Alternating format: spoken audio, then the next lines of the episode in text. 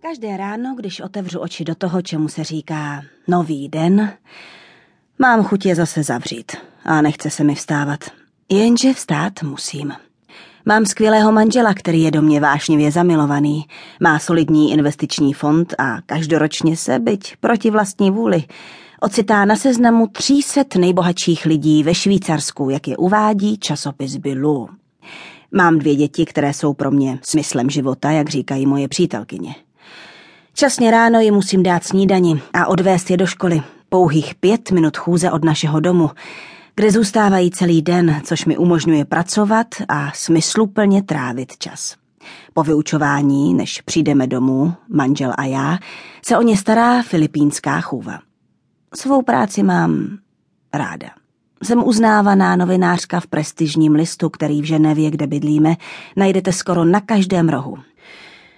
Jednou ročně s rodinou o dovolené někam jedu, zpravidla napřímo rajská místa, kde jsou kouzelné pláže, do exotických měst s chudými obyvateli, díky nímž si připadáme ještě bohatší, privilegovanější a vděčnější za požehnání, kterých se nám od života dostalo. A, ah, ještě jsem se nepředstavila. Jmenuji se Linda. Moc mě těší. Je mi 31 let, měřím metr 75, vážím 68 kilo a díky manželově nekonečné štědrosti nosím ty nejlepší šaty, které se za peníze dají koupit. V mužích vzbuzují touhu a v ženách závist.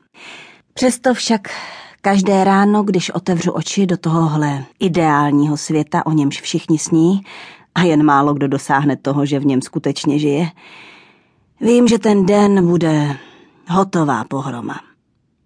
Až do začátku letošního roku jsem si nekladla žádné otázky, jen jsem si žila vlastní život. I když jsem se občas cítila provinile za to, že mám víc, nežli si zasloužím.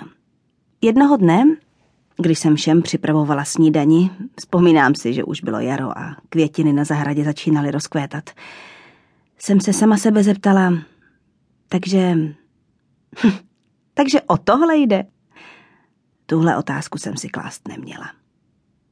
Mohl za to však jistý spisovatel, s nímž jsem večer předtím dělala interview a který mi v jednu chvíli řekl, vůbec nestojím o štěstí. Raději žiji vášnivě, což je nebezpečné, protože nikdy nevíme, co nás čeká. Tehdy jsem si pomyslela, chudák, nikdy není spokojen. Umře smutný a zatrpklý. Druhý den jsem si uvědomila, že já vůbec neriskuji. Já vím, co mě čeká další den, úplně stejný jako ten předchozí. Vášnivě. No, no ano, svého muže miluji a tak určitě nepropadnu depresi proto, že musím s někým žít jen kvůli penězům, kvůli dětem nebo vnějšímu zdání. Bydlím v té nejbezpečnější zemi světa. Všechno v mém životě je v pořádku. Jsem dobrá matka a manželka. Dostalo se mi přísné protestantské výchovy a stejně chci vychovávat i své děti. Nikdy neučiním chybný krok, protože vím, že tím můžu zničit úplně všechno. Všechno dělám co nejefektivněji a s co nejmenším osobním nasazením. Když jsem byla mladší, jako kterýkoliv normální člověk, jsem se trápila nešťastnými láskami. Ale od té doby, co jsem se vdala, se zastavil čas dokud mě náhoda nesvedla dohromady s tím prokletým spisovatelem a jeho odpovědí. Ale co je však na rutině nebo na nudě špatného? Mám-li být upřímná? Naprosto nic. Jenom... Jenom ten skrývaný strach, že se všechno rázem změní a že mě ta změna zastihne zcela nepřipravenou. Od chvíle, co na mě jednoho nádherného rána dolehla tahle nešťastná myšlenka, začala jsem pocitovat strach. Měla jsem podmínky k tomu, abych světu čelila sama, kdyby mi zemřel manžel. Měla, odpověděla jsem si, protože dědictví po něm by dokázalo uživit několik generací. No a kdybych zemřela já? Kdo by se postaral o mé děti? Hm, můj milovaný manžel.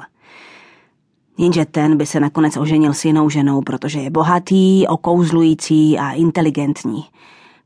Byly by mé děti v dobrých rukou. Nejdřív ze všeho jsem se snažila najít odpověď na všechny své pochybnosti.